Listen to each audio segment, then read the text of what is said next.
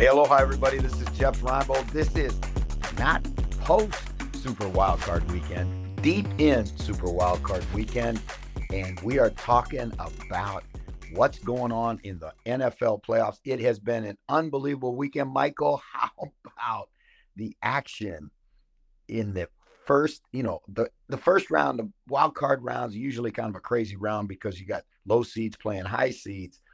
But man, oh man, what a weekend, and we're not even done yet.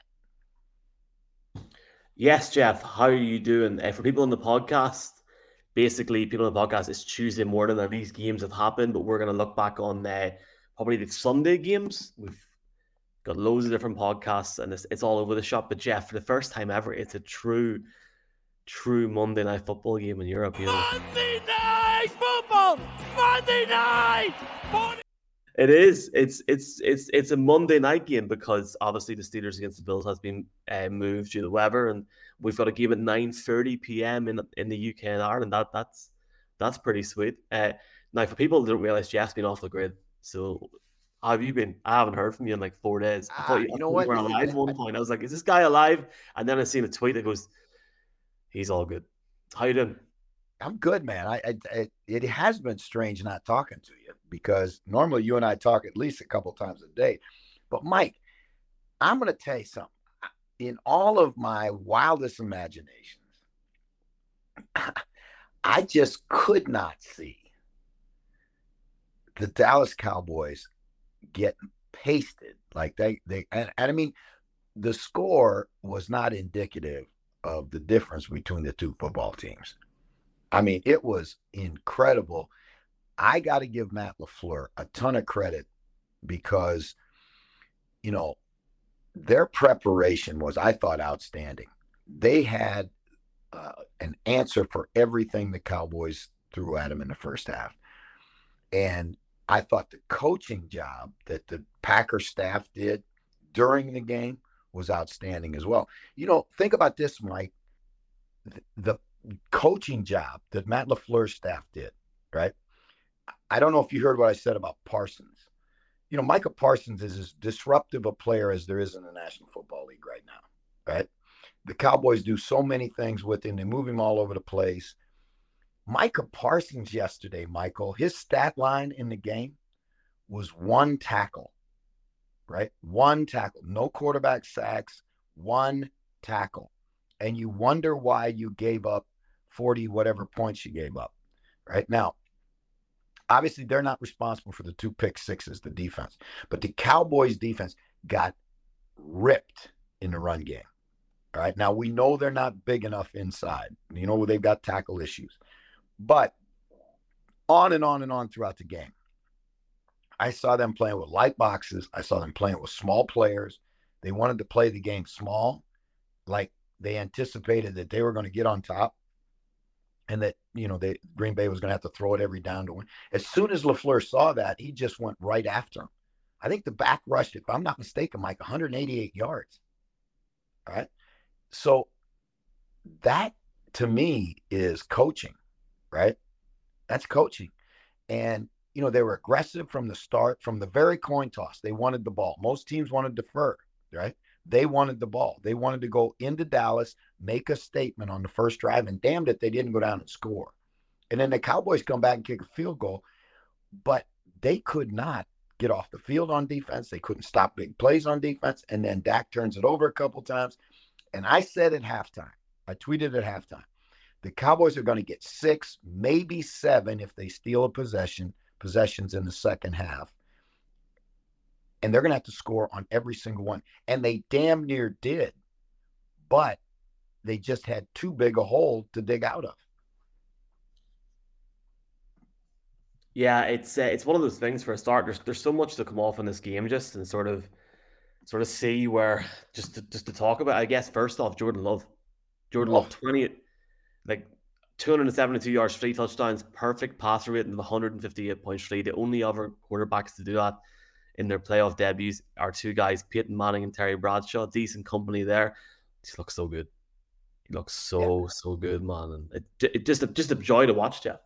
Well, Mark Trestman's one of the best quarterback coaches around, right? I mean, he's coached Steve Young. He's coached Vinny Testaverde. He's coached Joe Montana. He's coached, some of the best that I've ever played, right?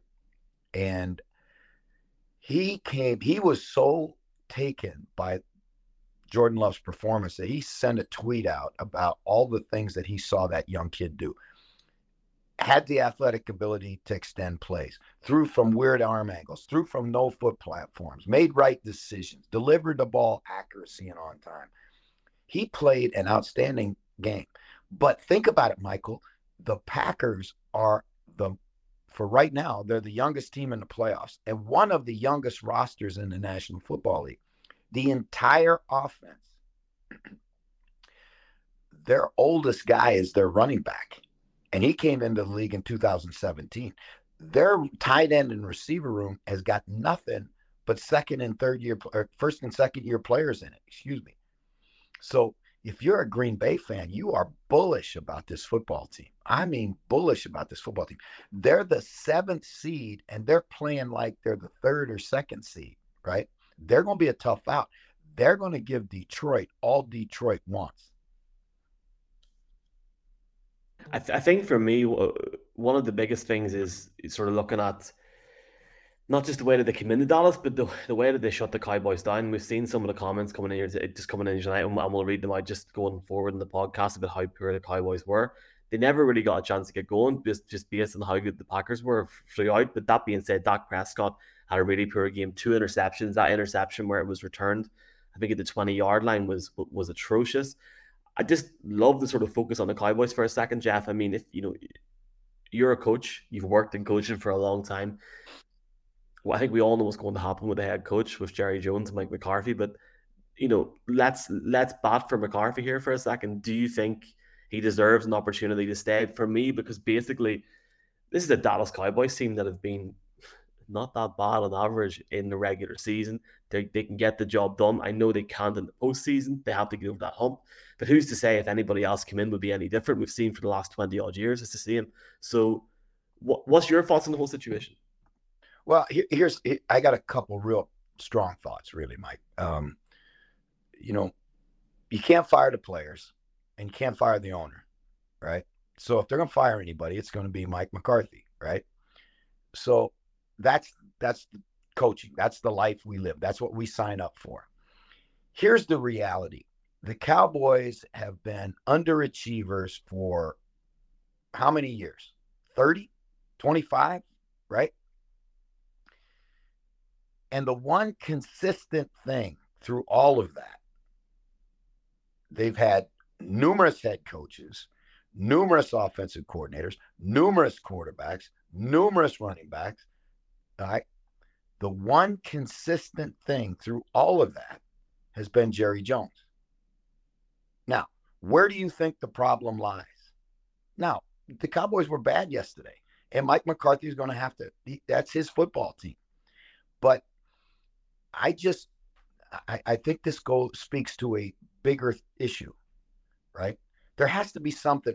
Mike, it's not bad that long unless there's systematic malfunction or systematic, challenges in the organization. They've had too many good players, too many good coaches, right? Bill Parcells, Super Bowl winning head coach. Wade Phillips, great football coach, Super Bowl winning coach, right? Jason Garrett, say what you want about Jason Garrett. Jason Garrett's a hell of a football coach, all right? Now Mike McCarthy, Super Bowl winning head coach, right? And none of them could get it done, right? So if that's the case, then I think you got to look deeper at the problem, right? And Dak's going to take a lot of heat too. And I personally didn't think Dak played that bad. He threw 2 interceptions. He had to throw every freaking down. He said he sucked as well, which is interesting. Yeah, he did. He did because he took it on himself, right? But he didn't. Do you think he wanted to throw it 60 times in that game? Hell no, right? That is a recipe for disaster in the playoffs. But that's what you're going to get when you get behind as fast as they got behind, right? And Dan Quinn, think about the collateral damage here, right? not only Mike McCarthy. Now we're talking about Dak Prescott. Is he the guy to keep? What do we do with him? He's making too much money to not get us through the playoffs. And Dan Quinn goes from being white hot in the head coaching circuit. And now you're an owner and you watched what you watched on that field last night. And you saw that they couldn't adjust. They didn't make an adjustment. They played six defensive backs most of the game against a team who's trying to run the ball to get out of the game. It's crazy. There's a lot of storylines here, man. A lot of storylines. Jimmy, just some of the comments, because Jeff hasn't got too long. He's got something interesting to record. Jimmy, Jeff, you were right in saying the Glasgow the Cowboys would choke. Fred Flunk, I can say this word because it's allowed in Ireland. Even last ball, a pile of shite from Dallas. Clear out needed on the coach's side. I go balls out for Harbour. He's talking to the Chargers today, apparently. Matthew Taggart, evening guys, thanks for helping me for my gym workout. Not going to lie, I'm breaking it for tonight. # go birds.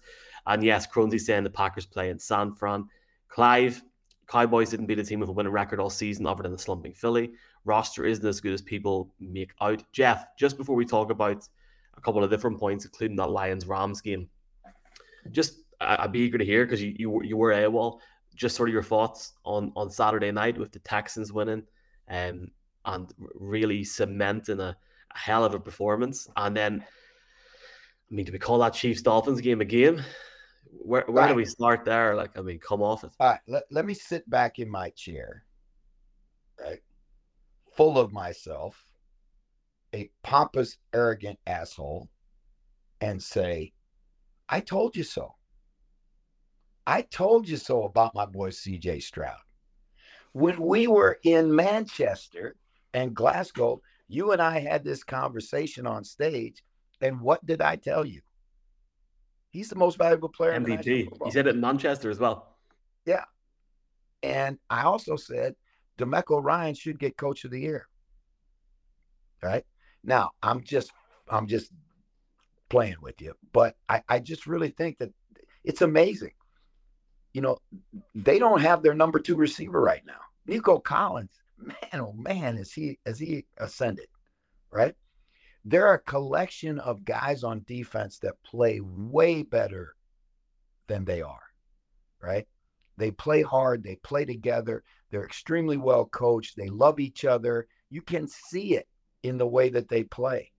And that is a powerful thing, right? When a team is that into one another and that into the message and that into the mantra and that into the coaches.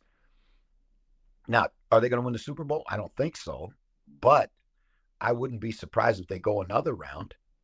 I really wouldn't, you know. You know, we talked about Detroit, but not enough. Mike, 32 years. 32.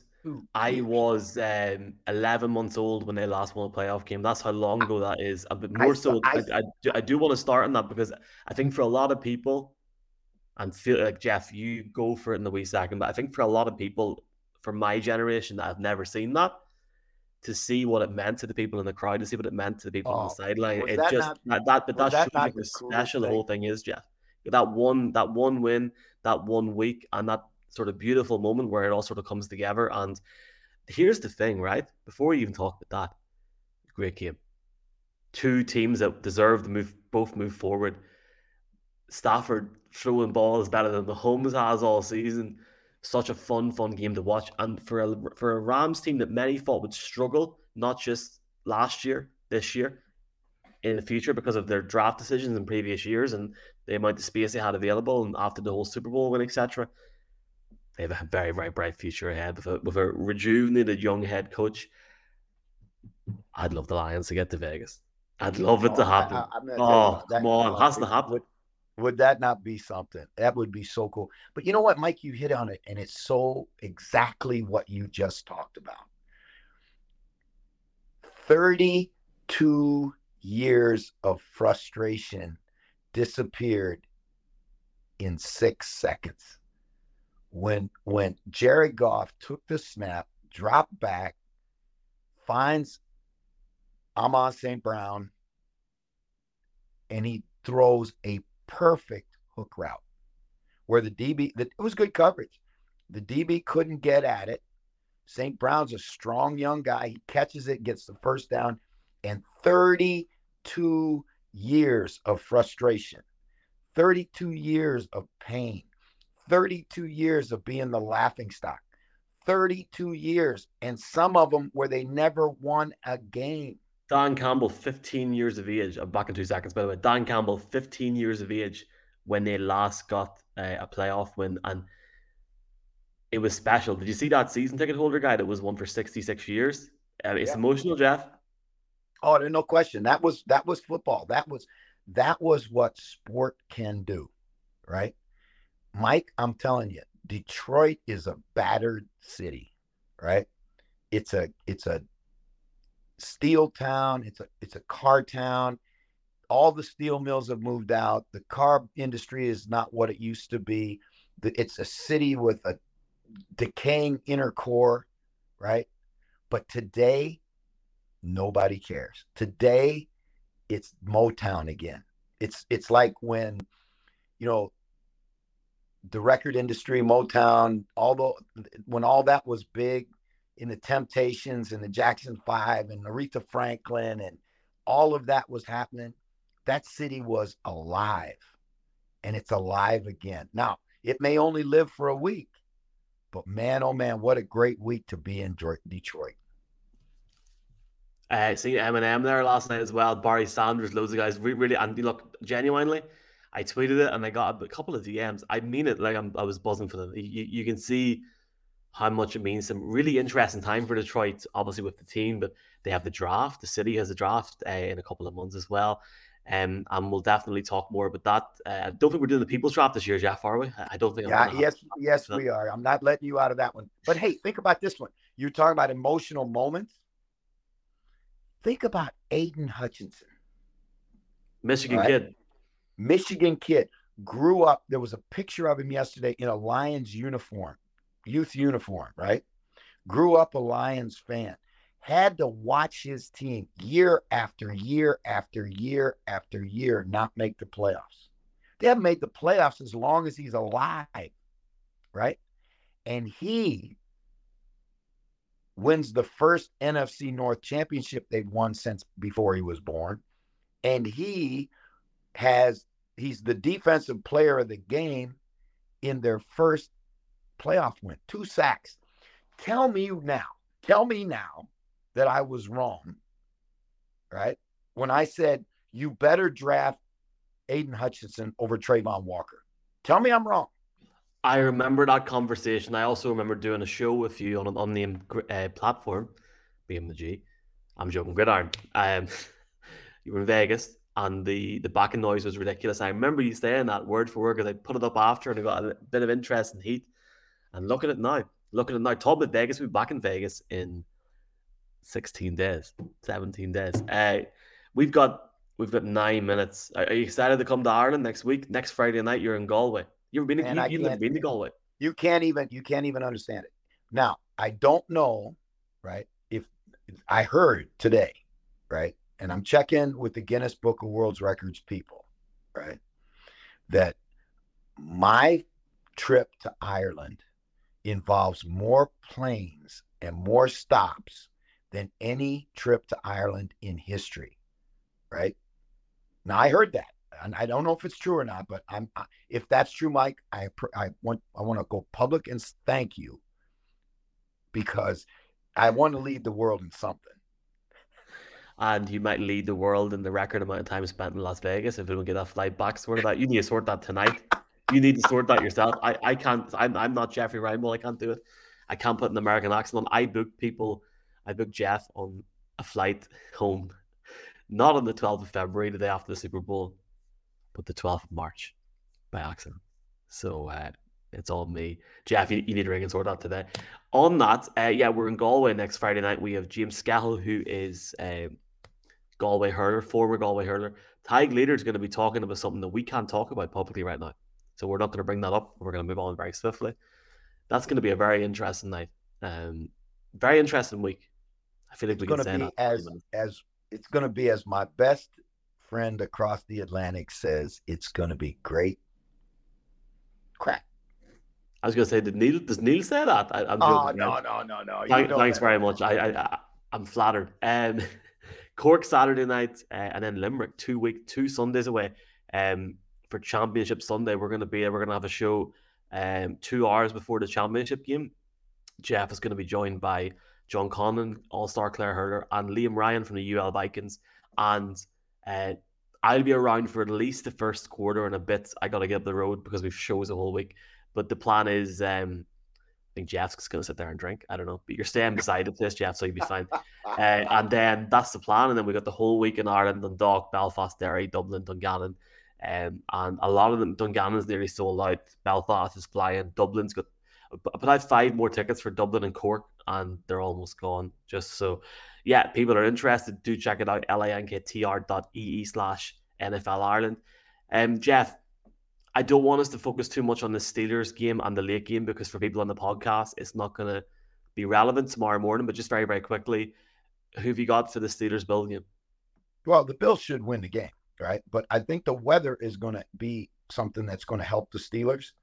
Because, you know, when you get weather, especially really bad weather like we got in Buffalo right now with all that snow, and they'll get the field they'll get the field cleaned off and all that. But I just really think that that's an equalizing factor. It can become the reason, but it's an equalizing factor. I think we saw that with Miami and Kansas City, right? That weather in Kansas City did not help Miami at all. Now, I'm not sure they would have won anyway if they would have played in South Florida, but they certainly wouldn't have gotten pounded like they did. I think it's a chance for the Steelers to go up there. They're going to play free, Mike. They have nothing to hold back. They have all the pressure exists squarely on the shoulders of the Bills and Josh Allen. Love it. I said to you on FaceTime, I'll say it again, I'll sound like an idiot in people's cars here on Tuesday morning, people listening to this, but if a 7 seed can win on Sunday, why can't a 7 seed win on Monday? I know it's absolutely. There's no question. There is no question about it, buddy. No question about it. Yes, sir. Yes, sir. For people on this podcast and people watching live, we are planning to come back with a bonus episode tomorrow. Is this confirmed? Here we go, Fabrizio Romano style. Is that going to happen? I'm in. You in? I'm in. We've got a few minutes for some questions. Stephen Heaney, will Jeff be back on Sky? Jeff, I can't talk for you, but you're not going to be on Sky this season again. Please God, next season, but you will be somewhere else. Yeah, I will be somewhere else in about 5 minutes. And we're just about ready to talk about it. Steve, I appreciate that. I hope you keep getting your NFL on Sky, and thank you for the kind words. Do check out Jeff's socials in the next 35 minutes, if you can. Clive, must have felt sweet for Goff too. I agree. Must have felt No kidding. And you know what? He handled himself with pure class. Both quarterbacks did. Just to finish up on the Saturday-Sunday games before we pop out and give you time for this call, what's your one takeaway from this weekend? My one takeaway from the weekend is Houston or Detroit could win the Super Bowl. I didn't think that going into the weekend. I thought the flounder after 1 or 2 games. CJ Stroud looks a real deal. He looks sensational. But the Lions, as an offensive weapon, are the real deal as well. They're class. Yeah. And I think both Bobby Slowick and Coach Johnson in Detroit, Bobby Slowick in Houston, those offensive coordinators are really helping themselves in the push for a head coaching job because those guys. We did a breakdown, Michael. You know, the little 3-minute things I do, diagram and plays each week before the game. Doing my research on Houston, I didn't realize Houston has more chunk plays, more big plays than any other offense in the National Football League.